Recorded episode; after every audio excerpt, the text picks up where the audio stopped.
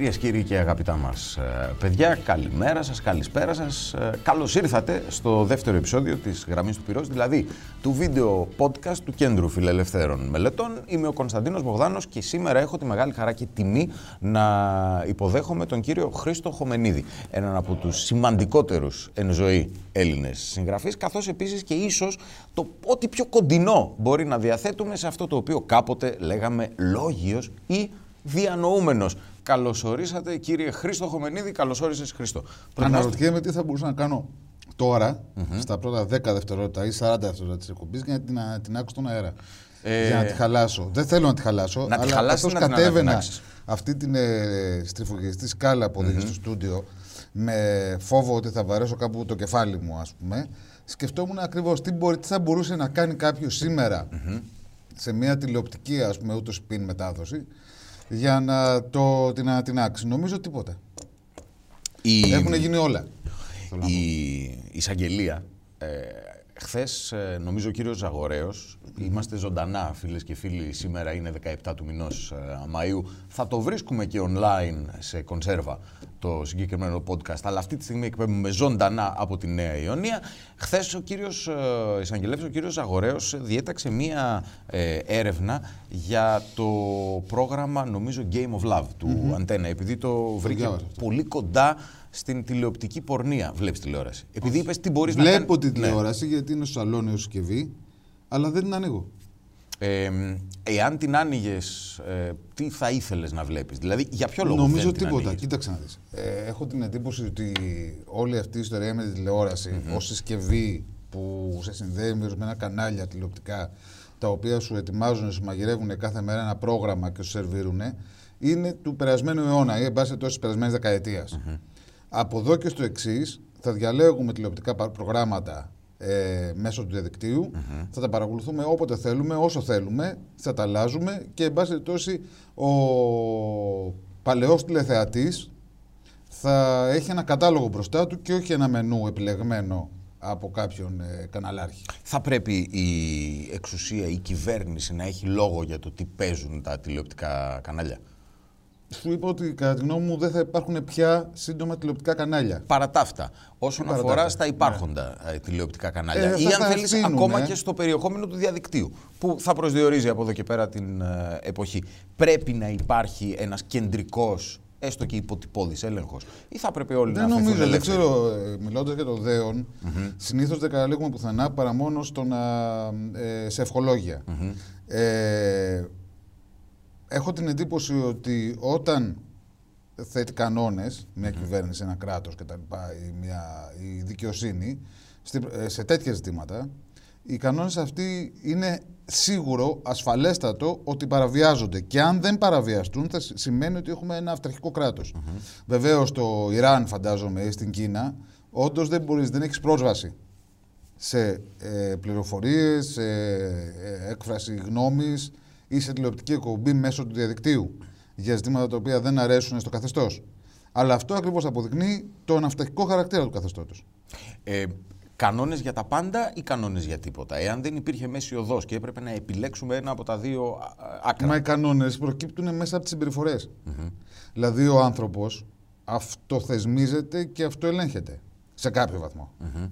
Αυτό δεν είναι μια ελευθεριακή. Δηλαδή πιστεύω ότι ακόμα και αν δεν υπήρχε θρησκευτική ιδέα που βέβαια Ναι. είναι σύμφυτη με την ανθρώπινη φύση όπως αποδεικνύεται διότι πηγαίνει στα βάθη της προϊστορίας από την εποχή των τροφ- τροφοσυλλεκτών Τέλος πάντων, ακόμα και αν δεν υπήρχε η απειλή της θείας τιμωρίας ή του θείου ελέγχου, παρό, και, και, και τότε ακόμα θα είχαμε κανόνες. Η Ελλάδα σήμερα χρειάζεται περισσότερους κανόνες ή περισσότερη απορρίθμιση. Ή λιγότερους κανόνες, να το πω πιο απλά. Χρειάζεται νομίζω κανόνες οι οποίοι να προκύπτουν από την ανάγκη της κοινωνίας και όχι από την ανάγκη συγκεκριμένων ομάδων και ε, πώς το λένε, συντεχνιών. Και πώς μπορεί να διατυπωθούν οι κανόνες εκείνοι που προκύπτουν από τις ανάγκες της κοινωνίας; Ποιος είναι, Ποιος ο θα τους μηχανισμός; διατυπώσει; Ποιος είναι ο μηχανισμός; Α, φαντάζομαι ότι ο μηχανισμός είναι η αποτείναξη των ε, ήδη ισχυών των κανονων και η, ε, η σύνταξη νέων, ας πούμε. Η αποτείναξη αυτή θα γίνει ή θα πρότεινες να γίνει ή θα ήθελες να γίνει; Όχι επαναστατικά. Με ποιον Διότι τρόπο; έχουμε δει ότι οι επαναστάσεις ε, κατά κανόνα, και δεν ξέρω τις εξαιρέσεις, Ξέρω κανένα δυο εξαιρέσεις, δηλαδή η Γαλλική Επανάσταση, η Ελληνική του 21, ας πούμε, ή γενικώς οι εθνικές επαναστάσεις. Αλλά γενικά οι επαναστάσεις ε, κατά κανόνα ε, φέρνουν μια νέα μορφή τυραννία. Έτσι. Λοιπόν, ε, οπότε εγώ νομίζω ότι θα γίνει σιγά σιγά σταδιακά και ακολουθώντας τον νόμο της ζωής. Δηλαδή είσαι αισιόδοξος για την πορεία των πραγμάτων Απολύτως. στην, ε, στην Ελλάδα. Όχι στην Ελλάδα, στην, στον κόσμο γενικότερα. Πιστεύω ότι η τέταρτη βιομηχανική επανάσταση, αυτό που λέμε ψηφιακή επανάσταση, θα αλλάξει με τον τρόπο ζωής, θα δημιουργήσει τεράστιους κραδασμούς, διότι καταλαβαίνεις ότι το 70% των επαγγελμάτων των σημερινών θα επηρεαστούν ε, λίγο ή πάρα πολύ ή και θα εξαφανιστούν λόγω του τεχνολογικού καλπασμού. Αλλά από την άλλη μεριά, όταν περάσουμε το στάδιο της προσαρμογή, θα είμαστε, θα ζούμε πολύ καλύτερα. Αυτή Και το πάντως- πιο σημαντικό, πολύ υγιέστερα και για πολύ μεγαλύτερο χρονικό διάστημα. Αυτή πάντως στην ε, φάση φαίνεται ότι οι γενικοί πληθυσμοί δείχνουν μια δυσπιστία απέναντι στην προοπτική ενός τέτοιου μέλλοντος και μάλιστα για να πιαστώ από την τελευταία αναφορά σου στην ε, δυνατότητα του μελλοντικού ανθρώπου να ζει και περισσότερο, ε, ακούγεται και η ένσταση ότι αυτό ναι θα ισχύει, αλλά θα ισχύει για έναν στους εκατό, τον πάρα πολύ πλούσιο, τον πάρα Ω. πολύ ισχυρό. Εντάξει, δεν θέλει να πουλήσει το προϊόν που θα εξασφαλίζει μακροβιότητα, μεγαλύτερη μακροβιότητα το... αυτός ο οποίος θα το παρά- παράγει. Ναι, υποθέτω ότι θα θέλει. Το θέμα είναι πώς θα μπορούν να το αγοράσουν. Μα για να το μπορεί να το παράγει και να το πουλάει, πρέπει να το αγοράζουν και περισσότεροι. Νομίζω τώρα. Ακριβώς. Αν, Ναι. αν λοιπόν δεν υπάρχουν πολλοί να το Επίσης, αγοράσουν, τώρα θα αυτή η ανεβάσει συζή- πάρα πολύ την, την τιμή για να πάει στον απόλυτα πλούσιο. Και ο απόλυτα πλούσιος δηλαδή θα είναι σε μια μοναξιά της τέταρτης ή πέμπτης ηλικίας Ακριβώς. και θα είναι οι πολύ, πάρα πολύ νέοι, ας πούμε, και φτωχοί. Ένα ζωφερό μέλλον. Δεν νομίζω. Ποιος είναι ο αγαπημένος σου. Πέσανε έξω σε όλες αυτές τις προβλέψεις οι, οι προφήτες της δυστοπίας. Κατά τη διάρκεια των τελευταίων αιώνων, όπου είτε το θέλουμε είτε όχι, είτε μας αρέσει είτε- είτε όχι, ο άνθρωπος ζει όλο ένα και καλύτερα. Υπάρχουν ε, λογής λογής προφήτες δυστοπίας. Από τη μία Ναι. υπάρχει ο Aldous Huxley, ο οποίος ε, υποστηρίζει ότι ο έλεγχος πρόκειται να, έρθει μέσα, συγγνώμη, πρόκειται να έρθει μέσα από τον πληροφοριακό ορυμαγδό. Ο Δηλαδή ότι Άλντους Χάξλεϊ καταρχήν απεδείχθη πολύ πιο ε, οξυδερκής Από από τον τον Orwell. Orwell. Ναι. Εκεί το πάω. Και αυτό όντως συμβαίνει. Δεν ξέρω αν είναι ακριβώς δυστοπία όμως. Αν, αν μου επιτρέπεις, Ναι.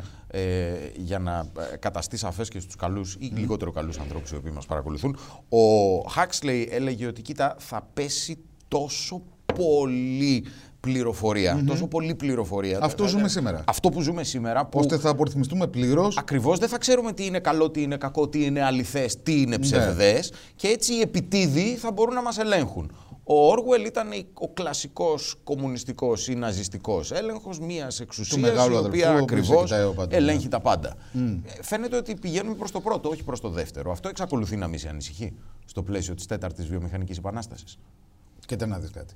Ε, θα σου απαντήσω με τις φράσεις ενός φίλου που ακούγοντας όλα αυτά τα οποία λέγονταν από τότε που θυμάμαι τον εαυτό μου ότι οι άνθρωποι δεν επικοινωνούν πια, οι στέγες είναι κοντά και οι ψυχές μακριά, ξέρω εγώ, και είμαστε όλοι μαζεμένοι γύρω από τη τηλεόραση, ενώ παλιά ήμασταν γύρω από το τζάκι και είχαμε και μια γιαγιά που μας έλεγε ιστορίες. Είπε λοιπόν αυτό το καλό παιδί ότι η γιαγιά έλεγε συνέχεια τις ιστορίες. Με τον, συνέχεια με τον ίδιο. Εγώ πιστεύω πάρα πολύ στους ηλικιωμένους και στη μετάδοση της εμπειρίας και της πείρας των ηλικιωμένων. Παρ' όλα αυτά, αυτό το είπα ως παρένθεση και συνεχίζω. Η Αγία έλεγε συνέχεια τις ιστορίες με τον ίδιο τρόπο. Αναπαρήγαγε τις ίδιες προλήψεις κοινωνικές. Έβαζε τις κοπέλες σε μια τάξη, ας πούμε, να μην ε, βγαίνουν έξω, να μην κουνάνε την ουρά τους κτλ. Τα αγόρια ε, στο να φέρουν, να, να φέρουν ε, φαΐ στο σπίτι, να σέβονται τις μαμάδες και τις γιαγιάδες τους και γενικώς να είναι ελευθερικές καμαρωτές. Έτσι. Και γενικώς ήταν ένας πομπός συντηρητισμού. Άρα έλεγε ο φίλος μου, η τηλεόραση στην οποία έχεις πολλά κανάλια και ακούς διαφόρων ειδών βλακίες μπορεί να είναι και καλύτερη. Γιατί έχεις τηλεόραση στο σπίτι σου αφού δεν βλέπεις τηλεόραση; Γιατί μου ξέμεινε. Θα την Και μάλιστα πετάξεις; μέσω, μέσω το, του, του καναλιού σου μπορώ και να την ε, θέσω σε πληστηριασμό. Ε, Εννοείς του καναλιού εδώ πέρα, Εδώ, του ναι. podcast του Κεφίνου. Είναι μια τηλεόραση ωραιότατη, Ναι. Ε, ελαφρώς μεταχειρισμένη, Ναι, ελαφρότατα. αλλά είναι του Χομενίδη. Αυτό δεν δίνει μια παραπάνω αξία στην τηλεόραση. Ε, δεν νομίζω. Αν ήταν δική σου θα είχε ακόμα μεγαλύτερη. Οι εξουσίες Ή μπορούν. αν ήταν το Terence Quick, Οι ο εξουσίε. οποίος την έχει υδρώσει. Έχω πολύ ε, έντονες ενστάσεις όσον αφορά σε αυτό το οποίο είπες. Ε, Ε, με να απασχολεί όμως τσεπράσει. περισσότερο η ερώτηση οι εξουσίες στην Ελλάδα και ενώ για τις πολιτικές κυρίως εξουσίες, οι οποίες βεβαίως είναι ε, χέρι-χέρι με οικονομικές μπορούν να επιβιώσουν επί του παρόντος τουλάχιστον χωρίς τηλεοπτικά κανάλια. Αφού θα έχουν μωρέ το Facebook. Όχι το... θα, τώρα. αν. μπορούν. Δηλαδή, αν αύριο το πρωί πέφτανε όλες οι κεραίες από την Έγινα, από Ε, τον θα Ιμητό, από την βλέπαμε τον Πάρμηθα. κύριο Πρωθυπουργό ας πούμε, και τους ε, υπόλοιπους πολιτικούς αρχηγούς Ναι. μέσω του YouTube ή μέσω του Facebook. Ποια είναι η άποψή σου για τον κύριο Πρωθυπουργό; Ότι αυτό που άργησα να χωνέψω, αλλά το πρέ- πρέπει να συμφιλειωθούμε όλοι με αυτή, εχθροί και φίλοι του, με αυτή την πραγματικότητα, είναι ότι πρόκειται για ένα παιδί πάρα πολύ χαρισματικό επικοινωνιακά. Θα... Αυτό δεν μπορεί να το στερήσεις, γιατί άμα το αρνείσαι, υπάρχουν μερικοί, τα, τα παρατηρώ αυτά στα, στα social media, ας πούμε, στα μέσα κοινωνικής δικτύωσης, που λένε το ζαβό και το ζαβό. Μόνο ζαβό δεν είναι. Δηλαδή, ο άνθρωπος αυτός ξέρει πάρα πολύ καλά πώς να χειρίζεται την εικόνα του. Προφανώς έχει μια ενστικο- ενστικτόδη αντίληψη του τι σκέφτεται και τι νιώθει και τι λέει. Κτηνόμες ε, επικοινωνιακό η- χάρισμα. Η Νομίζω μεγάλη ότι όποιος το πλειονότητα του- αρνηθεί των αυτό, Ελλήνων. Ναι. Άρα θα για το να το κάνει από, αντιμετωπίσει. από κομπλεξισμό. Για το να αντιμετωπίσεις πρέπει να το γνωρίζεις αυτό και ενδεχομένως να του δίνεις και το, το εύσημο. Τον αποκάλεσες παιδί. Μέχρι πότε θα είναι παιδί ένας άνθρωπος 44 χρόνων; Όλοι είμαστε παιδίλικε. Μήπως στην Ελλάδα. Το παιδί έχουμε δεν το, την είπαμε τάση- την έννοια, δεν το είπαμε την έννοια ότι ε, δεν έχει ευθύνη, γιατί οι ευθύνες και τις έχει και θα το αποδοθούν και το αποδούνται κάθε μέρα. Γιατί έχει ευθύνες; Γιατί Τι θα του καθένας αποδοθεί, που ποια, είναι, ασκεί- ποια είναι η ιστορική ευθύνη που θα αποδοθεί στον κύριο Τσίπρα; Κατά με, ιστορικά και πολιτικά, όχι Ναι, δικαστικά. μο- μόνο ε, η δική σου Ναι, άποψη με ενδιαφέρει ότι τώρα. ο ίδιος και το κόμμα αυτό το οποίο μετάλλαξε από ριζοσπαστικής σε λαϊκίστικη αριστερά, ε, ευνόησε, δηλαδή το χειρότερο που έκανε είναι ότι έσπηρε και ευνόησε τον διχασμό. Δηλαδή αυτό α- αν έπρεπε να βρω κάτι το οποίο δεν θα του συγχωρεσω στο ορατό μέλλον, γιατί στο απότερο μέλλον όλα συγχωρούνται, είναι αυτό. Ότι το διάστημα ε, από το 2011 ας πούμε, τους αγανακτισμένους και εφ' εξής μέχρι τώρα ακόμα, και δεν ξέρουμε τι θα γίνει όσο πλησιάζουν οι εκλογές, ε, ε, χώρισε ο ίδιος και το κόμμα τους Έλληνες σε περισσότερο Έλληνες και σε λιγότερο Έλληνες, σε πατριώτες και γραμματοσολιάδες, σε δοσύλλογους και παλικάρια κτλ. Σε ανεξάρτητους και Κοροϊδεύοντας, κοροϊδεύοντας αυτούς τους οποίους κολάκευε. Θα μπορούσε ένας λαός σε μια κρίση να μην διχαστεί; Ή πλέον μιλάμε για ναι, τον... γιατί στην κρίση, η κρίση αυτή αντιμετωπίστηκε με τον ένα ή τον άλλο τρόπο και από άλλες χώρες της ε, Ευρωπαϊκής Ένωσης, όπου υπήρξε συνήθως ομοψυχία. Δεν θα ξεχάσω ποτέ ότι μετά από εκείνον τον τεράστιο σοκ που πάθανε οι αδελφοί μας οι Κύπροι, ε, όταν επευλήθη το, μικρό, το μνημόνιο, ε, έδειξαν θαυμαστή ε, ενότητα, εθνική ενότητα και πειθαρχία. Θα σου θέσω δύο παραμέτρους στο τραπέζι. Ναι. Η Δεν πρώτη- είναι δηλαδή. Προφανώς σε μια μεγάλη κρίση της κοινωνίας η κοινωνία ή συσπηρώνεται Μμμ. ή διχάζεται. Η πρώτη παράμετρος είναι η μελέτη του πρώην Υπουργού Οικονομικών της Βουλγαρίας, του Τζάνκοφ, για Α, την πολύ Παγκόσμια φίλος. Τράπεζα, Ναι. ε, που υποστηρίζει ότι ένας από τους πολύ βασικούς παράγοντες που προσδιορίζουν ουσιαστικά τα βήματα της Ελλάδας είναι η Ορθοδοξία ως πολιτισμική ε, καταβολή και δυσκολεύει σε πολύ μεγάλο βαθμό ή τέλος πάντων δυσκολεύει σε έναν βαθμό την εμπέδωση α, των α, κανόνων της ελευθερίας, τρόπον την Αυτό είναι το ερώτημα; αυτό είναι η Λοιπόν, μία παράμετρος. Όπα, όπα. Θα πρωτοτυπήσω αυτή τη στιγμή. Δηλαδή, θα, πω ουσιαστικά δημόσια, σου λέει ότι- θα πω δημόσια ότι δεν ξέρω τα παντα ότι δεν απαντάω σε όλες τις ερωτήσεις, ότι δεν μπορώ να τοποθετηθώ επί της Ορθοδοξίας, την οποία μόνο βιωματικά κατέχω και ελάχιστα έχω μελετήσει. Και κατά συνέπεια, στην ερώτησή σου, η απάντησή μου είναι δεν γνωρίζω, δεν απαντώ. Μήπως όμως είμαστε μια ειδική Και περίπτωση. νομίζω και, και απευθύνω έκκληση προς, τους, ε, προς όλους τους ανθρώπους. Ναι. Γιατί όλοι να πλέον οι λένε άνθρωποι πιο πολύ, δεν γνωρίζω, δεν απαντώ. Έχουν φωνή να λένε Ναι. δεν γνωρίζω, δεν απαντώ. Μήπως όμως είμαστε μια ειδική περίπτωση. Θέλω να πω, ακόμα και σε οικονομικούς όρους, χαρακτηρίζεται η Ελλάδα και από την Ευρωπαϊκή Κεντρική Τράπεζα και από το Διεθνές Νομισματικό Ταμείο και από την Παγκόσμια Τράπεζα και από τον ΟΑΣΑ ως ειδική περίπτωση. Special case. Ναι, Μας, να μας σου πω λένε κάτι. κάπου δεν πρέπει να Καταρχήν, όλες οι οφείλεται αυτό. περιπτώσεις είναι ειδικές. Ναι. Και όλοι οι άνθρωποι είναι μοναδικοί. Δεύτερον, αν είμαστε ειδική περίπτωση που είμαστε ως ε, έθνος, κράτος, λαός, Ναι. είμαστε μια ειδική περίπτωση επιτυχίας. Αν το δούμε μακροπρόθεσμα. Δηλαδή, αυτό το κρατήδιο το οποίο προέκυψε από την Επανάσταση του 21 ε, συγκροτήθηκε μετά την αυμαχία του Ναβαρίνου Ναι, ε, και έχουν κυλήσει από τότε σχεδόν δύο αιώνες ναι. ε, μπορεί να γνώρισε διχασμούς, μπορεί να γνώρισε καταστροφές, μπορεί να γνώρισε εμφυλίους ακόμα ακόμα. Ναι. Αλλά μεγεθύνθηκε, έγινε η πιο σταθερή δημοκρατία, πρόσεξε, όχι της Ευρώπης ή των χωρών των Δυτικών, αλλά Ναι. της ευρύτερης περιοχής. Ναι. Έτσι. Αναφέρεσαι Πήρε- ουσιαστικά στα Βαλκάνια και ουσιαστικά και στη στην Μέση Ανατολική Ανατολή. Ε, λεκάνη βέβαια. της Μεσογείου. Με αυτούς, με- αναφέρομαι στις περιοχές που κάποτε υπήρχαν, ε, ε, διατελούσαν κομμάτια της ε, Οθωμανικής Αυτοκρατορίας. Λοιπόν, πήραμε τη σωστή θέση, έστω και με δυσκολίες και πώς το λένε, αμφιταλαντεύσεις Ναι. και στους δύο παγκόσμιους πολέμους. Οι δυσκολίες και αμφιταλαντεύσεις ε, αναφέρονται στο πρώτο παγκόσμιο πόλεμο. Βεβαίως. Έτσι. Ε, και είμαστε αυτή τη στιγμή στο, σε ένα από τα ισχυρότερες, το ισχυρότερο κλαμπ του πλανήτη. Η πρώτη παράμετρος... Μπορούμε να είμαστε γι' αυτό υπερήφανοι και ευγνώμονες απέναντι στους γονείς, στους παππούδες, τους παπαπούδες μας.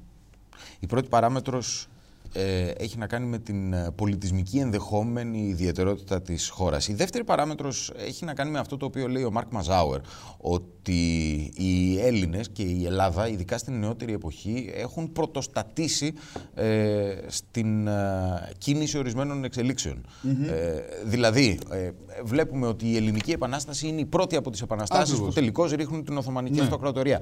Βλέπουμε ε, ότι οι Βαλκανικοί πόλεμοι, στους οποίους η Ελλάδα έχει κεντρικό ρόλο, είναι ουσιαστικά η πρώτη σπίθα ε, που βάζει σε κίνηση τη διαδικασία που οδηγεί στον ε, Είδες, Πρώτο μόνος το Παγκόσμιο έλεγες. Πόλεμο. Βλέπουμε ότι οι Έλληνες ήταν ο πρώτος εμφύλιος στον οποίο οι δύο υπερδυνάμεις της εποχής, η Σοβιετική ε, τότε Ένωση και οι, οι Ηνωμένε Πολιτείες χτυπιούνται ουσιαστικά σε ένα ξένο κράτος. Μήπως ενώ, λοιπόν... ενώ έχουν ήδη συμφωνήσει ότι αυτό, για την επιρροή της Δύσης σε αυτό το κράτος. 90-10. Και Ναι. ε, τέλος πάντων το βάζω αυτό στην άκρη και ρωτώ, μήπως τελικώς η Ελλάδα ήταν η πρώτη έκφραση και έκφανση του ξυλώματος, του πουλόβερ, του ισχυρού και μ, άνετου κόσμου στον οποίο α, αναφέρθηκες πριν. Θέλω να πω, βλέπουμε τώρα στην Ιταλία ΣΥΡΙΖΑΝΕΛ.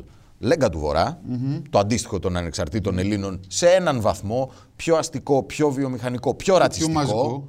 και πιο μαζικό. Πολύ πιο μαζικό. Και κίνημα πέντε αστέρων, δηλαδή ε, Ιταλός Λάκης ε, Λαζόπουλος, όλοι ΣΥΡΙΖΑ. Ναι.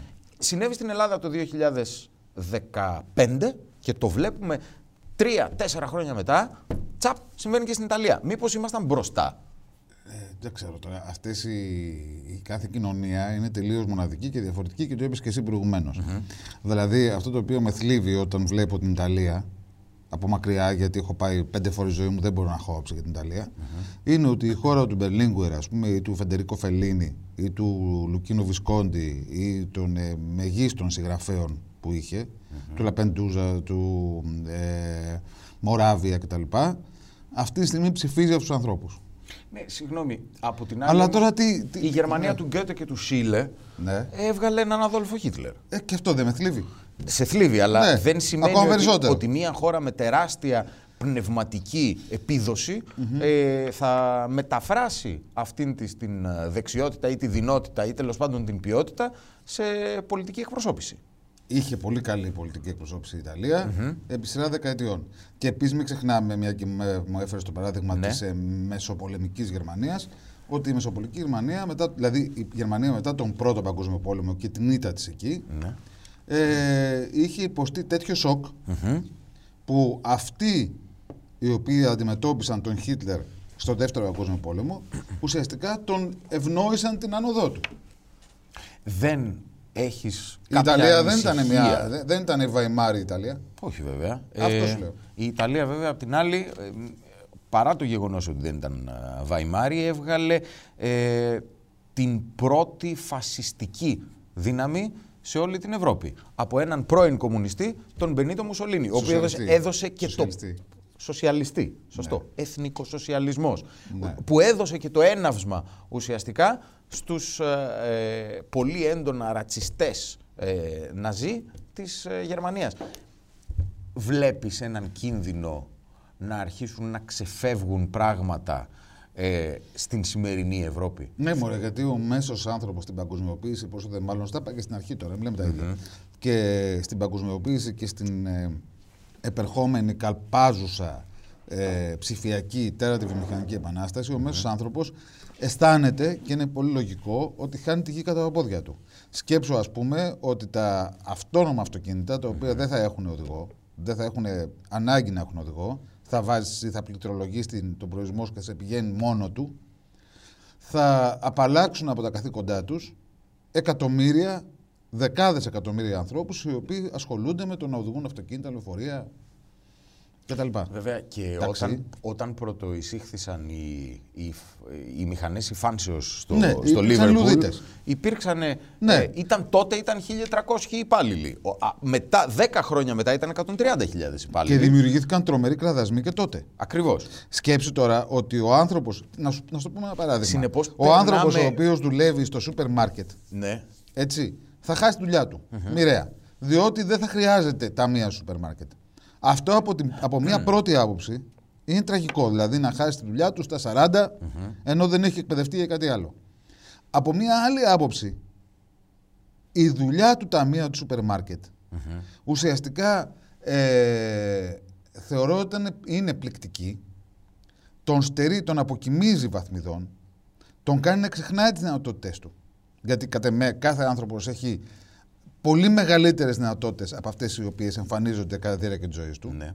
Και κατά συνέπεια, όταν θα χάσει την δουλειά αυτή και μετά από μια περίοδο όπου θα συμφιλειωθεί με αυτό το, την πραγματικότητα την καινούργια, θα ξεχυλήσουν από μέσα του οι δυνατότητες αυτές. Οι προοπτικές αυτές.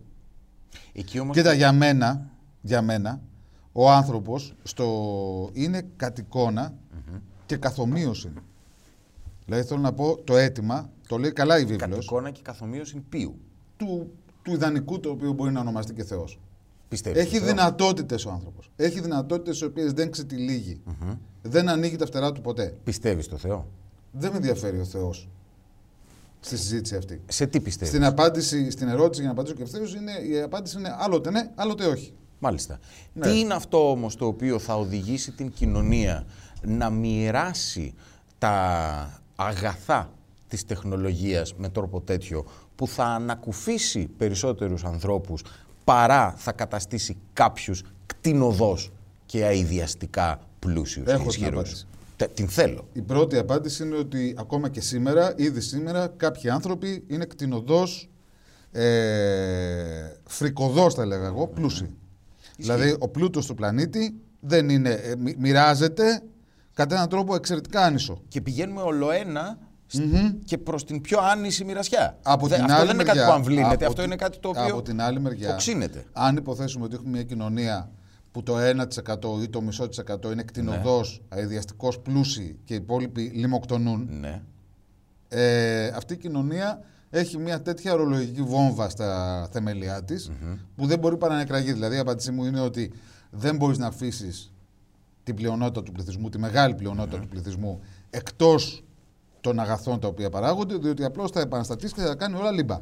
Μάλιστα. Η τρίτη μου απάντηση, το τρίτο σκέλος απάντησής μου, είναι ότι σε κάθε περίπτωση οι κοινωνίες έχουν το μέλλον τους στα χέρια τους.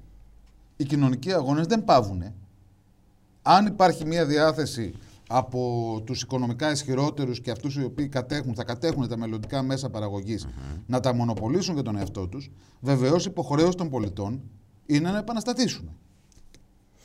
Περίγραψέ μου σε παρακαλώ έναν κοινωνικό αγώνα. Είμαι medium. Α, Όχι, του- είσαι του παρόντος, συγγραφέας. όχι του Ναι, μέλλοντος. είσαι συγγραφέας. Ένας Και θα κοινωνικός- ήθελα να μου λες: Οι κοινωνικοί αγώνες δεν σταματούν. Ε, βέβαια. Εγώ, όταν μου λες κοινωνικούς Ναι. αγώνες, ενδεχομένως και λόγω μιας προκατάληψης, έχω ένα πρόβλημα με αυτήν εδώ την επιστροφή, η οποία είναι και σχεδόν αχρίαστη. Δηλαδή δεν ακούω τίποτα, αλλά ε, για καλό και για κακό είμαστε πάντοτε σε επαφή με τον Δημήτρη συμβεί Τσίγκο, κάτι, έτσι. τον ε, σκηνοθέτη μας, τον οποίο και καλησπερίζω.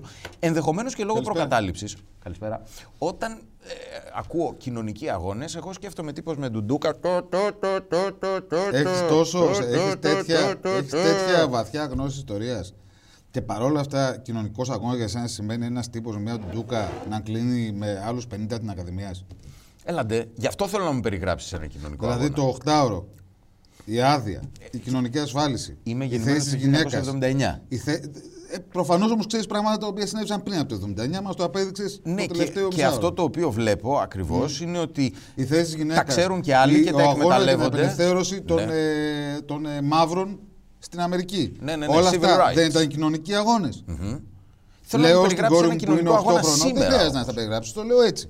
Λέω στην κόρη μου, η οποία είναι 8 χρονών, ότι όλα αυτά δεν είναι δεδομένα. Προέκυψαν επειδή κάποιοι άνθρωποι μπήκαν μπροστά, ρίσκαραν τη ζωή τους, την ελευθερία τους συγκρούστηκαν και άλλαξαν πράγματα. Αυτοί δεν ήταν ανάγκη αριστεροί σοσιαλιστές κομμουνιστές. Ήταν και ο Μπομπ κενεντι Έτσι. Ήταν και φιλελεύθερη μερίδα της κοινωνίας, μια και μιλάμε για εδώ πέρα, στο κεφί μου. Πώς προσδιορίζεις; Σήμερα ένας κοινωνικός αγώνας, ποιος θα ήταν. Ένας κοινωνικός αγώνας σήμερα θα ήταν ο αγώνας για να πηγαίνουν όλα τα παιδιά, να έχουν όλα τα παιδιά πρόσβαση σε μια δημόσια εκπαίδευση, η οποία να είναι. Ε, να τους εξασφαλίζει πράγματα. Να τους δίνει προοπτικές. Καθώς σε ρωτώ πώς προσδιορίζεις την έννοια του φιλελευθερισμού, λέω και όλα στον Δημήτρη, ο οποίος κάτι ψέλισε ότι είναι πολύ χαμηλά η ένταση, οπότε ό,τι και να μου λένε δεν ακούω. Πώς προσδιορίζεις την έννοια φιλελευθερισμός, Τι είναι ο φιλελεύθερος, Νομίζω ότι αυτό το οποίο με ενδιαφέρει από το φιλελευθερισμό εμένα, γιατί δεν θα σου δώσω τώρα ορισμούς, είναι ο, η κοινωνική του διάσταση και η πολιτική του διάσταση. Ή; Δηλαδή η πολιτική και η κοινωνική του διάσταση. Δηλαδή, εμένα με ενδιαφέρει, θα ήθελα, θα διακαώστατο επιθυμούσα, Ναι. οι άνθρωποι να κατά τη διάρκεια του, της ζωής τους και ειδικά κατά τα πρώτα χρόνια τους που τους διαμορφώνουν να έχουν τις ίδιες ευκαιρίες. Γιατί κουνάς το κεφάλι έτσι. Γιατί με ρωτάει ο Δημήτρης αν τον ακούω. Ναι. Ναι, και μου λέει να σου πω, μ' ακούς Κωνσταντίνε, μ' ακούς, με αυτό το αυτή ακούω εσένα, με αυτό το αυτή ακούω τον ε, Δημήτρη, τον ακούω σαν έναν βόμβο στο πίσω με αυτό το πράγμα. Ε, νιώθω σαν αεροπλάνο που πέφτει, αλλά με κρατάς εσύ στον ορίζοντά μου. Συνέχισε. Ναι, αγόρι μου λοιπόν. Έλα. Λοιπόν, αυτό είναι. Ε, Για μένα αυτό με αφορά. Να έχουν οι άνθρωποι ε, οι, οι προοπτικές και ευκαιρίες. Από όπου και αν προέρχονται, Αναφε- σε όποιες οικογένειες και αν γεννηθήκαν. Ναι. Και να μπορεί ο καθένας να ε, ζει τη ζωή του όπως θέλει, όπως επιθυμεί. Τι το ε, διασφαλίζει αυτό; Η βούληση, Ναι. έτσι, του ανθρώπου, των ανθρώπων ως πολιτικών όντων. Ναι, βέβαια. Από την άλλη, όμως, αν ένα παιδί ε, γεννηθεί σε ένα διάρρη στην Κυψέλη, όπου μένεις ε, και εσύ ενδεχομένως, σε ένα υποβαθμισμένο Δεν είναι περιβάλλον. υποβαθμισμένη Κυψέλη. Ενδεχομένως σε ένα υποβαθμισμένο περιβάλλον εντός της Κυψέλης κάπου. Μάλιστα. Λοιπόν, ε, μπορώ να σου πω σε ένα διάρρη στην οδό Σκιάθου. Έχω εγώ ένα διάρρη στην Κυψέλη και ξέρω ότι είναι πάρα πολύ υποβαθμισμένη η Σε σχέση με τι; συγκεκριμένη περίπτωση. Σε σχέση με αυτό το οποίο ήταν, αλλά Α, και με είναι υποβαθμισμένη απόλυτου. σε σχέση και με με το απόλυτου. παρελθόν. Ωραία. Ένα παιδί το οποίο γεννιέται στην Κυψέλη που Και δεν το θεωρώ οποίο ότι η πηγαίνει σε ένα Κυψέλη. κακό σχολείο. Πώς θα Ε, πρέπει να βελτιωθεί λοιπόν το απολαύσει; σχολείο, πρέπει να βελτιωθεί το σχολείο, πρέπει να βελτιωθεί ο δημόσιος χώρος. Ναι. Δηλαδή, επιτέ, επιτέλους να πάψουν να γίνονται πάρτι σε παιδότοπου και να γίνονται στα παρκα Άρα να καθαρίσει, για παράδειγμα, το λέω, το πεδίο του αρεω και να δοθεί στους κατοίκους, στους περίοικους και στα παιδιά. Ε, πρέπει τα σχολεία να βελτιωθούν. Πρέπει οι άνθρωποι οι οποίοι ασθενούν να ξέρουν ότι θα πάνε σε ένα νοσοκομείο το οποίο, εν πάση περιπτώσει, θα τους δώσει την ευκαιρία να αποθεραπευτούν. Πρέπει οι άνθρωποι οι οποίοι είναι της, ε, στην ε, τρίτη ηλικία ή στην τέταρτη να ε, έχουν τη βεβαιότητα ότι δεν θα πεθάνουν στα σκυλιά στα μπέλη. Αυτά θα μου πεις είναι φιλελεύθερα; Όχι, Όχι. δεν θα σε ρωτήσω, θα σου πω αυτό. Όλα αυτά πρέπει να τα παρέχει το κράτος. Όλα αυτά πρέπει να τα παρέχει η κοινωνία. Η κοινωνία μέσω του κράτους πρέπει να τα παρέχει ή υπάρχουν Εγώ και θα άλλοι προτιμούσα τρόποι; προσωπικά Ούτως να τα ώστε. παρέχει η κοινωνία των πολιτών. Δηλαδή. Από εκεί η και ελεύθερη πέρα, να σου αγορά, πω ένα σαν να λέμε. παράδειγμα. Η κοινωνία των πολιτών. Άλλο Τι η είναι η ελεύθερη κοινωνία αγορά. των πολιτών; Η κοινωνία των πολιτών Ας είναι ξεκινήσουμε μαζε... από ότι εκεί. μαζευτήκαμε όλοι εμείς οι κάτοικοι, οι περίοικοι Ναι. της ε, Κυψέλης, Αχα. ε, του πεδίου του Άρεος. Ναι, Και είπαμε ότι θα κάνουμε δράσεις ναι. για να καθαρίσει το πεδίο του Άρεος από τους ηρωινομανείς και τους άλλους παίρνουν Κράτα αυτό το- λοιπόν εδώ ναι. πέρα την αναπνοή σου για μισό λεπτό. Μαζευόμαστε λοιπόν όλοι εμείς οι κατοικοι και οι περίοικοι. Και Η σε κοινωνία κάποια... των πολιτών ξέρεις τι κάνει. Περίμενε και σε Ναι. κάποια στιγμή μας την πέφτουν τα καλόπεδα από την ε, ΑΣΟΕ με τις μαυροκόκκινες σημαίες και σου λένε Δεν θα μας πεις εσύ τι πρόκειται να γίνει στο πεδίο του Άρεο. Ναι. Και την ίδια ακριβώς ώρα μας την πέφτουν τα άλλα τα καλόπεδα με τα ξυρισμένα κεφάλια και τις βάστικε και εμείς είμαστε η κοινωνία των πολιτών στη μέση. Πώς αντιμετωπίζετε αυτή η Υπάρχουν κοινωνίες των πολιτών σε άλλες χώρες. συνθήκη; Ναι. Ε, το πιο νομίζω καλό παράδειγμα είναι ε, στην Αμερική, στις ΗΠΑ, Ναι. όπου αν την πέφτανε σε μια κοινοτητα που ήθελε να διαφυλάξει το πάρκο της ή το σχολείο της, Ναι. νεοναζί ή ξέρω εγώ μπαχαλάκιδες, Ναι. θα γινόταν της κακομήρας. Και εδώ γίνεται της κακομοίρας. Και οι, α- οι άντρες της κακομοίρας κοινωνίας εδώ με των το πολιτών και οι γυναίκε. γυναίκες θα λέγανε μπάστα, ως εδώ. Ναι. Λοιπόν, και εδώ πέρα λέμε γίνεται μπάστα ως αυτό. εδώ. Ε, θα το κάνουμε περισσότερο. Θα έπρεπε να οπλοφορούμε. Επειδή μου λες στην Αμερική, το τι συμβαίνει. Στην Αμερική οι κοινότητες στις οποίες Στη- η- πέφτουν η κουλτούρα νεοναζί, της μπαχαλάκιδες οπλο- ή της οπλο- οτιδήποτε, ναι. έχουν το δικαίωμα της οπλοφορίας και Ναι. της οπλοχρησίας και σου λέει από τη στιγμή που μπαίνεις εδώ μέσα, που είναι δικό μου, το έχω δουλέψει, το έχω κληρονομήσει, τέλος πάντων έχω το Το δικαίωμα έχω- της Κοίταξε, η ιδιοκτησία. κουλτούρα της Αμερικής αυτό Ναι. είναι η κατάκτηση της Άγριας Δύσης. Όπου ο καθένας έπαιρνε να έχει ένα όπλο, διότι προχωρούσε εξ Ανατολών προ προς τις μας. Μήπως είναι η κατάκτηση της Αμερικανικής Επανάστασης που ο καθένας Στην έπρεπε να Αμερική- έχει ένα όπλο για να μην πληρώνει φόρους στους Όχι, δεν είναι, Βρετανούς; αυτό. δεν είναι αυτό. Η κουλτούρα αυτή της οπλοφορίας στην Αμερική συνδέεται άρρηκτα και πρωτίστως με το προ- προχωράμε και κατακτούμε το έδαφος. Εις βάρος φυσικά των ε, αυτοχθόνων. Οι Αλλά αυτό είναι founding άλλο. fathers των Ηνωμένων Πολιτειών οι- θα είχαν διαφορετική άποψη πάνω σε αυτό.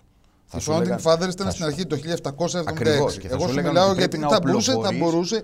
Περίμενε, ρε παιδάκι μου. Η Αμερικάνικη Επανάσταση έγινε το 76, η ελληνικη το 1821. Προφανώς στην Ελλάδα το 1821 ήταν απολύτως λογικό και υποχρεωτικό εκ των πραγμάτων εκ της Ναι. ζωής να οπλοφορείς, όποιος για να ήσουν. Ναι. Ε, Όπως και στην Αμερική το 1776, ενώ στην Ελλάδα το 2018 δεν είναι λογικό να οπλοφορείς. Στην Αμερική οπλοφορούν πολύ περισσότεροι. Έχω δει να πουλάνε καραμπίνες, ας πούμε, μέσα σε σούπερ μάρκετ. Ισχύει. Ε, Λοιπόν, όπως αλλά υπάρχουν η καρομπίνες στα συμπεριφορά ελληνικά των χωριά, οπλοφορούντων στην Ελλάδα του στη 2018 Μόρια. ήταν μάλλον, είναι μάλλον ε, ξέρεις, δημιουργεί προβλήματα. Εδώ βλέπω πόσες φορές ε, οι αστυνομικοί στην Ελλάδα που έχουν το υπηρεσιακό όπλο σπίτι σκοτώνουν, σκοτώνονται. Δεν, δεν, δεν πιστεύω στην οπλοφορία. Σε καμία βία; περίπτωση. Σε κανένα είδους βία. Μόνο στη λεκτική βία και στον τουρτοπόλεμο. Στην αυτοάμυνα στο σπίτι, δηλαδή αυτό το οποίο είπε ο κύριος Τόσχας πρόσφατα, ότι αν μπουν μέσα κάντε ό,τι κοιμάστε. Πώς το αξιολογείς, πώς το κρίνεις; Ε, το θέμα είναι να μην μπουν μέσα. Να μην μπουν μέσα. Τι ο καθένας θα αυτοαμήνεται. Ε, είναι δυνατόν τώρα. Με ρωτάς πράγματα τα οποία- των οποίων η, η απάντηση είναι προφανή. Προφανής. Σε ποιον; Για κάθε, ε, για κάθε άνθρωπο που έχει τα μυαλά του στο κεφάλι του. Ε, Ε, έχεις την εντύπωση ότι εγώ ή εσύ, αν είχαμε μια πιστόλη, ένα Tommy gun, μια, ένα ούζι, μ' α αρέσει πούμε, που χρησιμοποιείς Tommy gun. μέσα στο σπίτι Tommy gun. Γι' Ναι. αυτό είναι ο Χομενίδης. Γιατί Tommy gun δεν Ναι. υπάρχει πια. Δεν υπάρχει. Κοίτα, Αλλά έχω ρίξει με Tommy gun. Υπήρχε στον εμφύλιο. Στο Με αυτό στρατό. που είναι έτσι. Το... Που κάνεις. Ναι, ακριβώς. Ναι. Λοιπόν, αν είχαμε ένα πιστόλι, ένα Tommy gun, ένα ούζι, ε, δεν ξέρω τι, μια χειροβοβίδα κτλ. Ναι. Και έμπαινε ο Μιγέννητο ο κλέφτης σπίτι μας. Θα μπορούσαμε να, την, ε, να αντιδράσουμε κατά τρόπο ώστε να βγούμε εμείς νικητές από αυτό; Ίσως, ειδικά εσύ που είσαι ψηλός ντελιγκανής, ε, πώς το λένε και. Ρε, άστα τώρα. Τρομακτικός δηλαδή, στην η όψη. κουβέντα αυτή. Ναι, Α, με- Δηλαδή, άμα σε εδώ τα κάνω πάνω με μία φορά, άμα σε εδώ με τόμιγκαν, όπου φύγει, φύγει. Δεν το συζητάω. Άρα να έχω ένα Tommy gun το οποίο είναι πλαστικό, Ναι. αλλά τε- τέλεια απομίμηση και απλώς να με δύο ληστής με το Tommy gun, ας πούμε. Οι Πώς- απομιμήσεις, ε, θυμάσαι τι λέγανε; Οι απομιμήσεις Υπά- των υπάρχει- ελευθεριών και των δικαιωμάτων ε, μπορούν να αποκοιμήσουν την κοινωνία των πολιτών. Τι είναι απομίμηση. Να σε κάνουν να πιστεύεις ότι είσαι ελεύθερος. Τι είναι αυτά; Αλλά Ποια- επί ποια- της πώς- δώσ' μου ένα ουσίας- παράδειγμα. Να, για παράδειγμα, υποτίθεται ότι είσαι ελεύθερος ε, να κινείσαι, αλλά επί της ουσίας δεν είσαι ελεύθερος να Είμαι κινείσαι. ελεύθερος να κινούμαι. Όχι. Αυτό είμαι εδώ. Π- Πάμε να κάνουμε μια βόλτα στην πλατεία εξ αρχείων. Το, η ελληνική Αγόρι μου δημοκρατία μου λέει γλυκό, ότι το είμαι πρόβλημα της ελεύθερος Ελλ- να το- κινούμαι. η Ελλάδα Ναι. Είναι ένα. ή Μάλλον τα εξάρχεια είναι μια πληγή, το έχω γράψει κιόλας. Μια πληγή, ένας καρκίνος στο κέντρο της Αθήνας. Και θα έπρεπε να καθαρίσουν με έναν τρόπο ο οποίος να είναι αποτελεσματικός και ή δυνατόν φιλιρινικός. Να καθαρίσουν όχι από τους ανθρώπους οι οποίοι σκέφτονται διαφορετικά, αλλά από τους ανθρώπους οι οποίοι πουλάνε ναρκωτικά.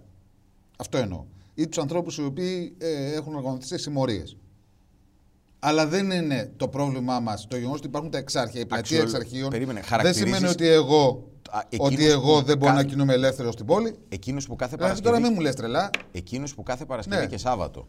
Όχι, δεν μπορείς να κινείσαι ελεύθερο στην πόλη. Στην πόλη μπορώ, πλην των εξαρχείων. Ε, ε, είναι ένα μέρος της πόλης. Αστερίσκος. Και αυτό. Ε, μ, είδες, να η απομίμηση της Δεν ελευθερίας. είναι απομίμηση το ότι υπάρχει μια περιοχή η οποία, στην οποία προς ώρας, εγώ και εσύ, όχι ο μέσος άνθρωπος, είναι δύσκολο να πάμε.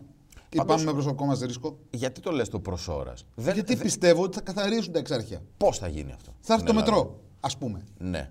Έτσι, και επειδή εγώ θυμάμαι και τα παλιά εξάρχεια, έτσι, πριν από 15, 15, 20, 30 χρόνια, Ναι.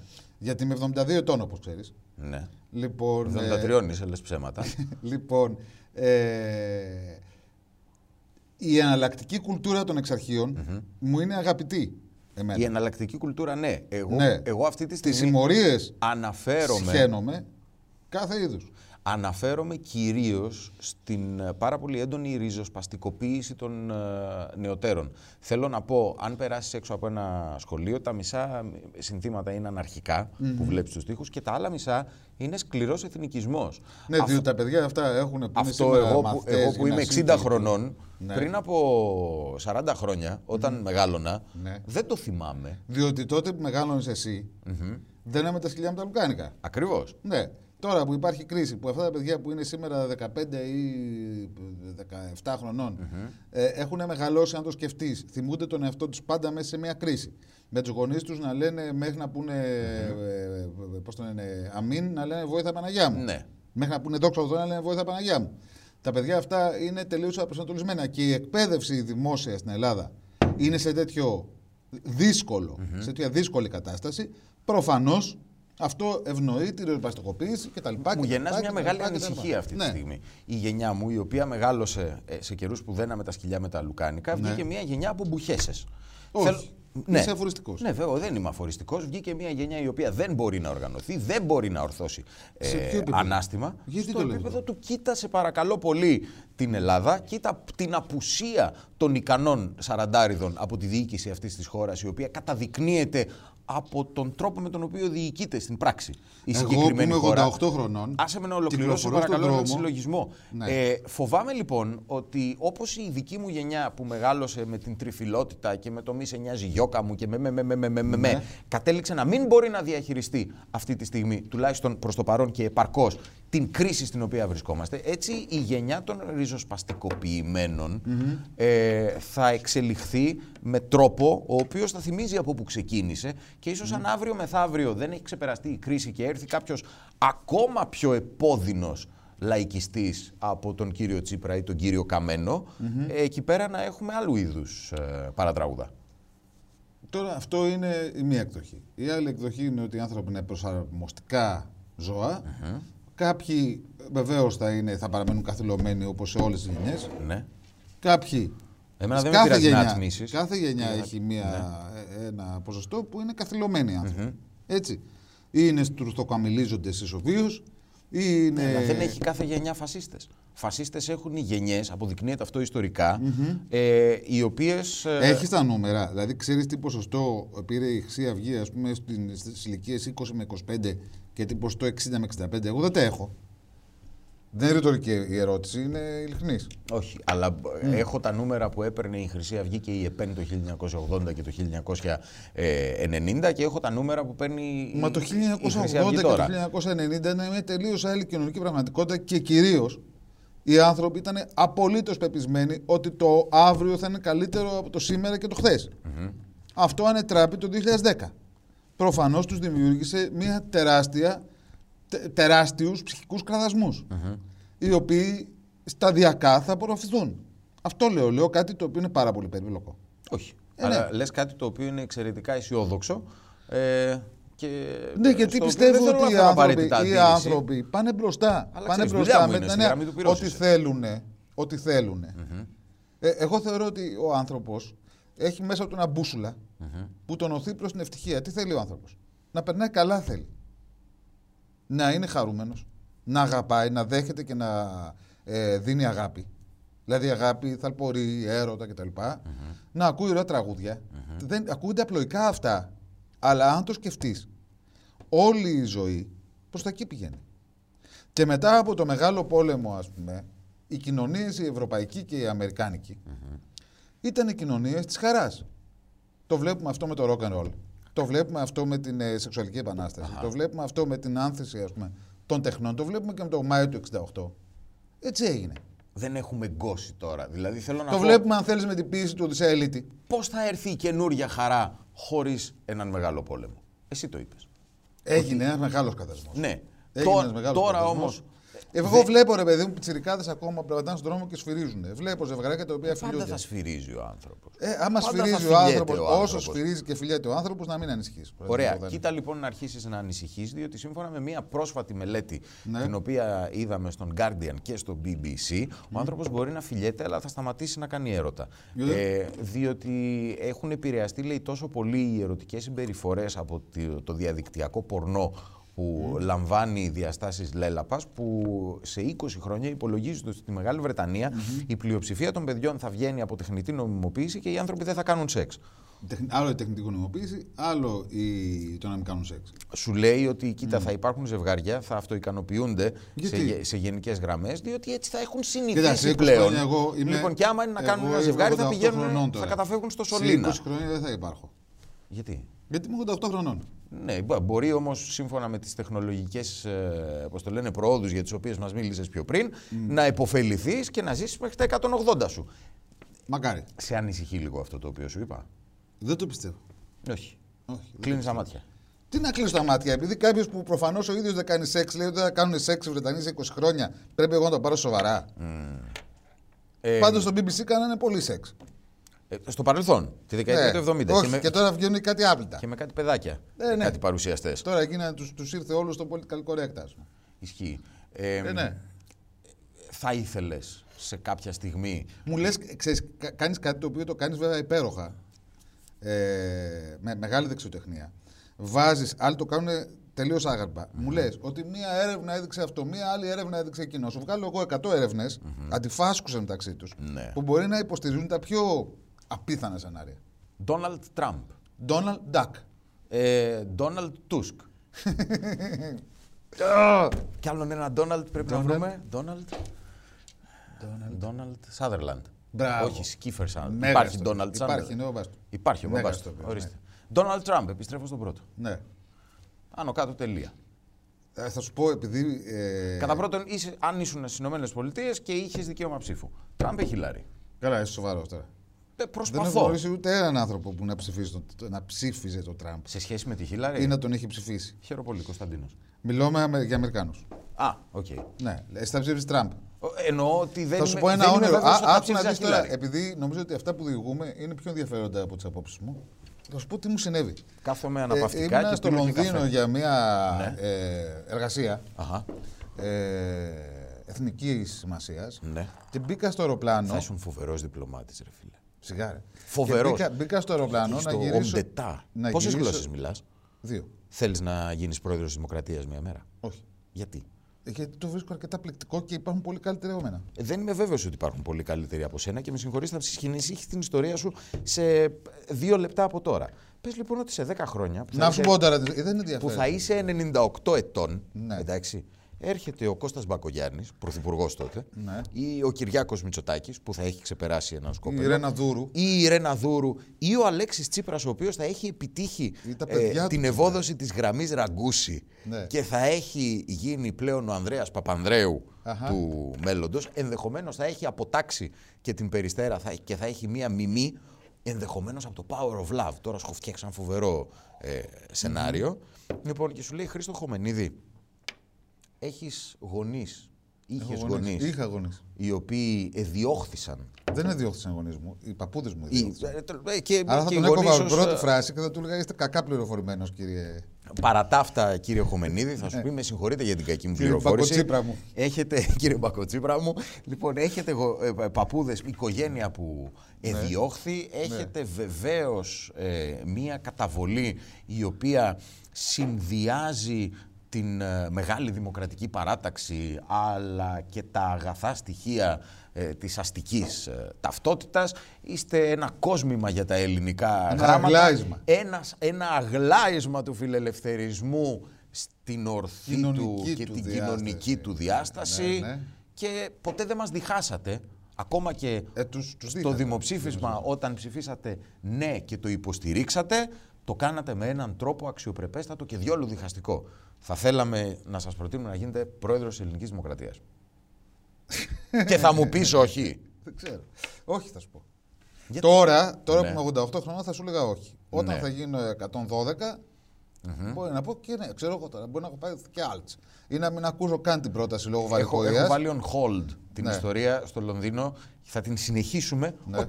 Ποιος θα έκανε καλό πρόεδρο της Δημοκρατίας; Ποιος θα έκανε καλό πρόεδρο Ναι. της Δημοκρατίας; Ε... Θες πραγματικά να σου πω τώρα. Ναι, και έχω και καφέ, οπότε έχω και χρόνο Ναι. και δεν έχουμε διαλείμματα για διαφημίσεις, διότι η γραμμή του πυρός ε, είναι Ευάγγελος ένα project Βενιζέλος. του Κεφίν. Ο Ευάγγελος Βενιζέλος. Ναι. Καλό πρόεδρο της Δημοκρατίας. Ασφαλώς. Γιατί; Γιατί είναι ένας άνθρωπος ε, ευρυμαθέστατος, έτσι, ο οποίος χωράει στο ρόλο. Ούτε είναι μεγαλύτερος στο ρολο ούτε είναι μικρότερος στο ρόλο. Θα έπρεπε ο πρόεδρος της Δημοκρατίας να έχει περισσότερες εξουσίες από αυτές που έχει τώρα. Θα Κατά μιλάγαμε την για ένα άποψή άλλο πολίτευμα. Νομίζω ότι το, το Σύνταγμα δεν το πολύ επιτρέπει αυτό.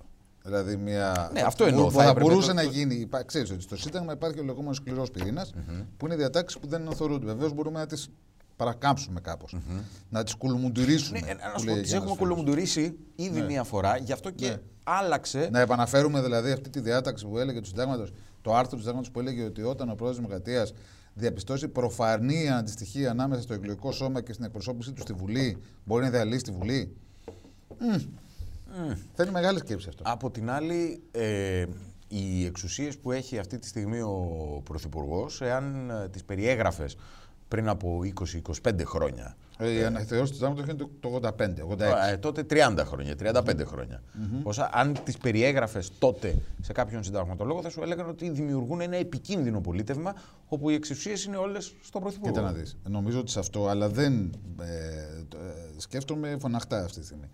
Σε αυτό η λύση είναι η αποκέντρωση των εξουσιών. Όχι δηλαδή να παίζουμε στο δίπολο πρόεδρο Δημοκρατίας πρωθυπουργός. Να έχει μεγαλύτερες εξουσίες ο Περιφερειάρχης. Περιφερειάρχε. Μεγαλύτερες εξουσίες οι δήμαρχοι.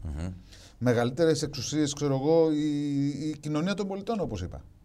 Δεν είναι η λύση να ε, πρικήσεις με υπερεξουσίες των πρόεδρων Δημοκρατίας, όποιος και είναι αυτός. Πάμε στο Λονδίνο. Πάμε στο Λονδίνο. Τι έκανες εκεί; Λοιπόν, πήγα- μπήκα στο Λονδίνο, μπήκα στο αεροπλάνο στο Χήθρο να γυρίσω στην ελλαδα Όταν μπήκα στο αεροπλάνο, κοίταξα το κινητό μου να δω τις, ε, τα αποτελέσματα, γιατί ήταν η μέρα των Αμερικάνικων εκλογών. Ναι. Δεν είχαν ακόμα αρχίσει να ανακοινώνονται. Όταν έφτασα στην Ελλάδα, προσγειώθηκα στο Ελευθέριος Βενιζέλος, ήτανε, είχε βγάλει, ποιο site ήτανε, ένα καταπληκτικό που έλεγε 80% χιλιαρί, ε, ήταν σαν ε, δείκτης ε, ταχύτητας, σαν κοντέρ. Ναι. Και που- 80% και χίλιαρη. πήγαινε έτσι. Ναι, μπήκα σε ένα ταξί Ναι. για να πάω στο σπιτάκι μου. Όταν έφτασα στο σπίτι, το 80% της χίλιαρη είχε γίνει 45. Ήταν εκείνη η νύχτα. Έμεινα κανένα δυο ώρες ξύπνιος Ναι. για να δω μπας και να τραπει Δεν ανατράπη, όταν κοιμήθηκα ήταν στο 5 χιλιάρι και στο 95 ο Τραμπ. Είδα στον ύπνο του εξώνυρο ότι χτύπησε το κουδούνι, Ναι. άνοιξα εγώ και ήταν ο Τραμπ έξαλλος. Ναι. Βρέθηκα προενό εξάλλου Τραμπ, ο οποίος μου είπε: Δεν με υποστήριξε, λέει Πάγιο Κερατά. Θα σε πλακώ στο ξύλο. Το είπες στα ελληνικά ή στα αγγλικά; Ε, στη γλώσσα των ονείρων. Ναι. Όποια και είναι αυτή. You, το παλιοκερατά θα ήθελα να ξέρω πώς το είπε στα, στα Ξέρω, αγγλικά. motherfucker. You son of a Δεν bitch. δε, δεν ξέρω, σαν δεν. Ναι, ναι, ναι, ναι, ναι. Ε, Πάντως ήταν ένας εφιάλτης κανονικός. Ε, έκτοτε μπήκες στην διαδικασία να σκεφτείς γιατί δεν τον υποστήριξες παλιοκερατά. Όχι. Ε, Γιατί μπήκες- διαπιστώθηκε ότι δεν χρειαζόταν καν την υποστήριξή μου. Μπήκες στη διαδικασία να σκεφτείς ότι πηγαίνουμε προς μια κατεύθυνση που κατά τα φαινόμενα τουλάχιστον και ελπίζω να κάνω και λάθος, οι κοινωνίες ε, ψηφίζουν όλο και μετριότερους ανθρώπους οι οποίοι όμως μοιάζουν στον μέσο άνθρωπο. Κοίτα, θεωρώ ότι, όχι θεωρώ, ξέρω ότι ο κύριος Ντόναλντ Τραμπ ε, πάσχει από ναρκιστή- ναρκισιστική διαταραχή. Ε, έντονη. Αυτό το θεωρώ πάρα πολύ κακό χαρακτηριστικό για κάποιον που ε, ηγείται μιας χώρας όσο μεγάλη ή όσο μικρή και αν είναι αυτή. Από Σου την άλλη απάντησα. φαίνεται ότι εκτός από την ναρσι- ναρκισιστική διαταραχή, η ενσυναίσθηση την οποία γεννά ο εκάστοτε Τραμπ στο σώμα των ψηφοφόρων είναι ότι μιλάει με 300 λέξεις ή με 500 ή με 1500 αλλά τέλος πάντων με ένα σχετικά μικρό ε, λεξιλόγιο εκφράζεται με έναν τρόπο ο οποίος ορισμένες φορές μπορεί να είναι ε, εντελώς εκτός της πολιτικής ορθότητας. Αλλά αυτό ακριβώς είναι που τον κάνει ελκυστικό σε ένα μεγάλο μέρος Και επίσης ε, υπήρχε των το ε, πρόβλημα ότι κοινών. για τον μέσο Αμερικάνο η, η κυρία Χίλαρη Κλίντον ανήκε σε ένα βαρύ, βαθύ και. Ναι, ουσιαστικά έχεις Τσίπρα και ε, Μαρέβα. Κατεστημένο τέτοιο. Α, αν το... Αλλά ε, όχι, δεν θα συνέκρινα τον ε, Τραμπ με τον Τσίπρα. Με τον Καμένο; Πιο εύκολα. Ε, μ, με τον Κυριάκο Μητσοτάκη. Ε, αν καθόσουν σε ένα τραπέζι, νομίζεις ότι θα μπορούσες να συζητήσεις κάτι ενδιαφέρον ή θα Ε, βαριώσεις. Ασφαλώς θα συζητούσα αυτά τα πράγματα. Τι θα έπιανες; Σινεμά, βιβλία, Αχα. ναι, φαγητά. Ποιο είναι το αγαπημένο σου Ε, φαγητό. θα, θα πηγαίναμε και σε πιο ουσιαστικά πράγματα, αλλά ναι. ναι. Το αγαπημένο σου Ασφαλώς. φαγητό; Μαγειρεύεις; Το αγαπημένο φα- Μαγείρευα Ναι. ένα διάστημα, τώρα λιγότερο, αλλά μ' αρέ- μ' άρεσε. Αλλά δεν νομίζω ποτέ θα κατάφερα να γίνω αξιόλογος σεφ. Ε, το αγαπημένο φαγητό αυτή τη στιγμή, αυτό που σκέφτομαι, είναι ένα πιάτο αχνηστά μακαρόνια. Με Αλλά τι- αν με ρωτούσες χθες, θα σου έλεγα ε, ίσως ένα φιλέτο. Και αν με ρωτούσες προχθές, θα σου έλεγα μια ωραία ε, φρεσκοψαρεμένη γλώσσα. Ε, ε, επιστρέφουμε στα, στα μακαρόνια. Μακαρόνια, τι πάστα. Χοντρά, Ναι. έτσι, με ωραίο τυρί από τις, ε, γιατί είμαστε καταπληκτική χώρα στην, ε, στα γαλακτοκομικά. Και, Να μου έρθεις στην άξο. Χρόνια σε καλό. και ένα, και ένα, πάρεις την οικογένειά σου και να ένα έρθεις, σε ελληνικ- παρακαλώ ελλαδικό έτσι ωραίο που να μην είναι ούτε σαλάμι αλλά ούτε και ζαμπό να είναι κάτι. Προσιτοειδές. Μπράβο, αλλά ελληνικής, σπεκ. ελληνικής ε, Ε, Στρεμμένος από την Ευρυτανία. Τα φτιάχνει Ναι. πάρα πολύ ωραία. Ή Ωραιότατα. το λεγόμενο ζαμπόνι από τα περάθουν άξου. θαυμάσια. Έτσι. Ένα τέτοιο. Κάτι τέτοιο. Αλλά αυτό είναι, ξέρεις, επειδή εγώ παχαίνω 2 κιλά το χρόνο ή 1 κιλό το χρόνο, Ναι. ε, δεν έχω πια την πολυτέλεια να τρώω ότι μου κατέβει στο κεφάλι. Μάλιστα. Ε, ποιο είναι το αγαπημένο σου βιβλίο; Το αγαπημένο μου βιβλίο; Ναι. Μπορώ να σου πω το τελευταίο Αυτή την αριστούργημα περίοδο δηλαδή. που- Α, Ή μάλλον να σου πω κάτι. Ναι. Υπάρχει ένα αγαπημένο βιβλίο. Να το πιάσω έτσι καλύτερα. υπάρχει ένα βιβλίο το οποίο είναι το αγαπημένο μου και το έχω διαβάσει πάρα πολλές φορές. Ναι. Και δεν είναι και γνωστό και δεν κυκλοφορεί πια στα ελληνικά. Μας ενδιαφέρει Και πολύ. είναι και πάρα πολύ αστείο, ας πούμε. Βασικά αυτό είναι. Ε, λέγεται οι 12 καρέκλες και είναι δύο συγγραφέων, του Ναι. Ιλφ και του Πετρόφ. Ενός, Μάλλον ενός Ιλφ και ενός Πετρόφ. Ναι. Δεν θεωρώ ότι είναι το σημαντικότερο βιβλίο που έχει γραφτεί ποτέ. Ας πούμε, Αχα. ούτε καν στον 20ο αιώνα, ούτε καν στη δεκαετία του μάλλον. Είχε γραφτεί στην πρώιμη Σοβιετική Ένωση το 23-24. Αλλά έχει ένα καταπληκτικό χαρακτήρα που λέγεται Όστα Μπέντερ, και ο οποίος είναι ένας ε, ε, σπαρταριστός τυχοδιώκτης. Και... Μ' μ' αρέσει πάρα πολύ αυτό το βιβλίο. Οι 12 καρέκλες. Αλλά μην το αναζητήσετε γιατί δεν θα το βρείτε. Ε, Έχει γυριστεί όμως και ταινια Έχει γίνει σύριαλ στη ρωσική τηλεόραση. καταπληκτικό, Και έχει γυριστεί και ταινία στα Αμερικάνικα με τον Μέλ Μπρούξ. Μα, από, τον, από τον Μέλ Μπρούξ. Αν έπρεπε να πάρεις το μέρος ε, σε μια πλανητική σύγκρουση είτε της Ρωσίας είτε των Ηνωμένων Πολιτειών.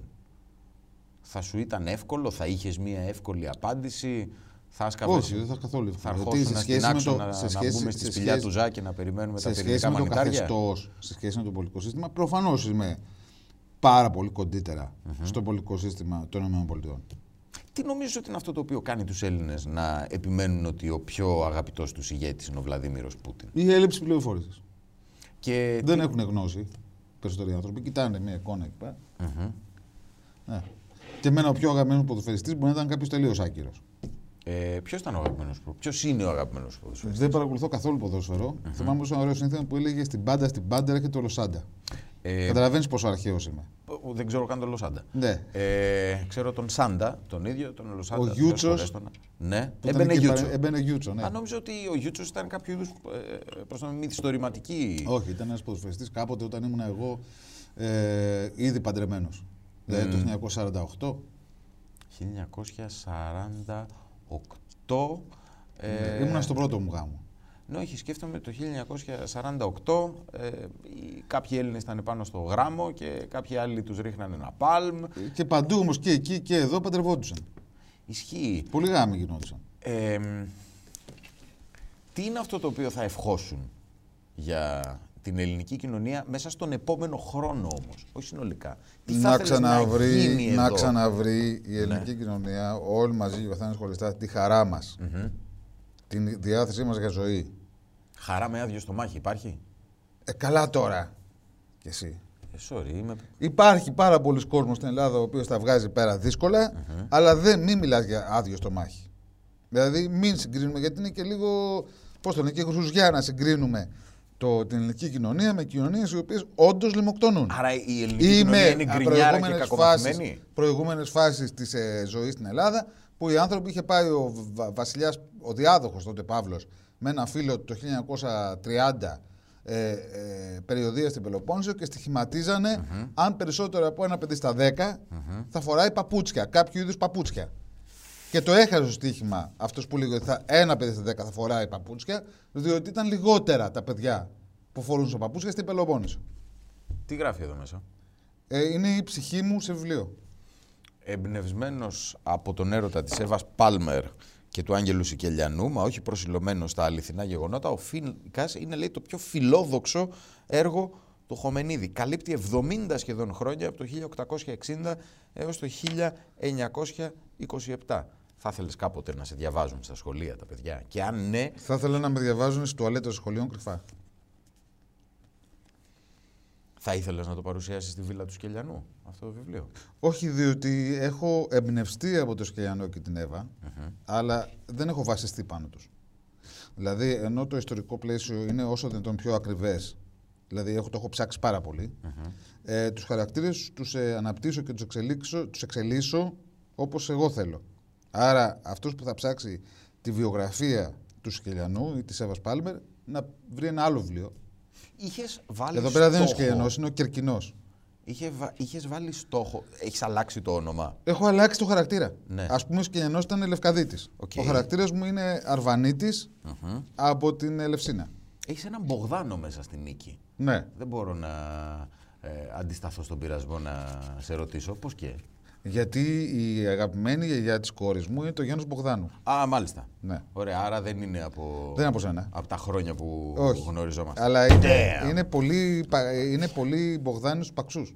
Ναι, είναι, υπάρχουν τα Μπογδανάτα, ο δήμαρχος Ναι. λέγεται Και ξέρεις τι Μπογδάνος. σημαίνει Μπογ; Ο Θεός, Θεός. Μπόζε, Σλάβα Μπόζε, Να. σου λένε οι, Να, να. οι Ρώσοι. Να, και τα, Νταν τα. είναι εκ του Δίδο, είναι ο Μόριζον παρακαλώ, είναι ο Θεόδοτος. Α, είναι ο, Θε- όχι, ο, Θεό, ο Θεοδωρός, ο Θεόδοτος, ναι. Τελική ερώτηση.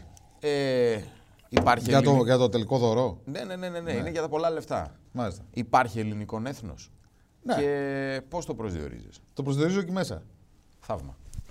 Χρήστο Χομενίδη, σε ευχαριστώ πάρα πολύ. Κωνσταντίνε Μπογδάνε, ο Θεός μαζί σου. Ο Θεός μαζί σου κύριε Χομενίδη και αυτός είναι ένας τρόπος για να κλείσουμε το δεύτερο επεισόδιο του podcast του Κέντρου Φιλελευθέρων ε, Μελετών εδώ στη γραμμή του Πυρός.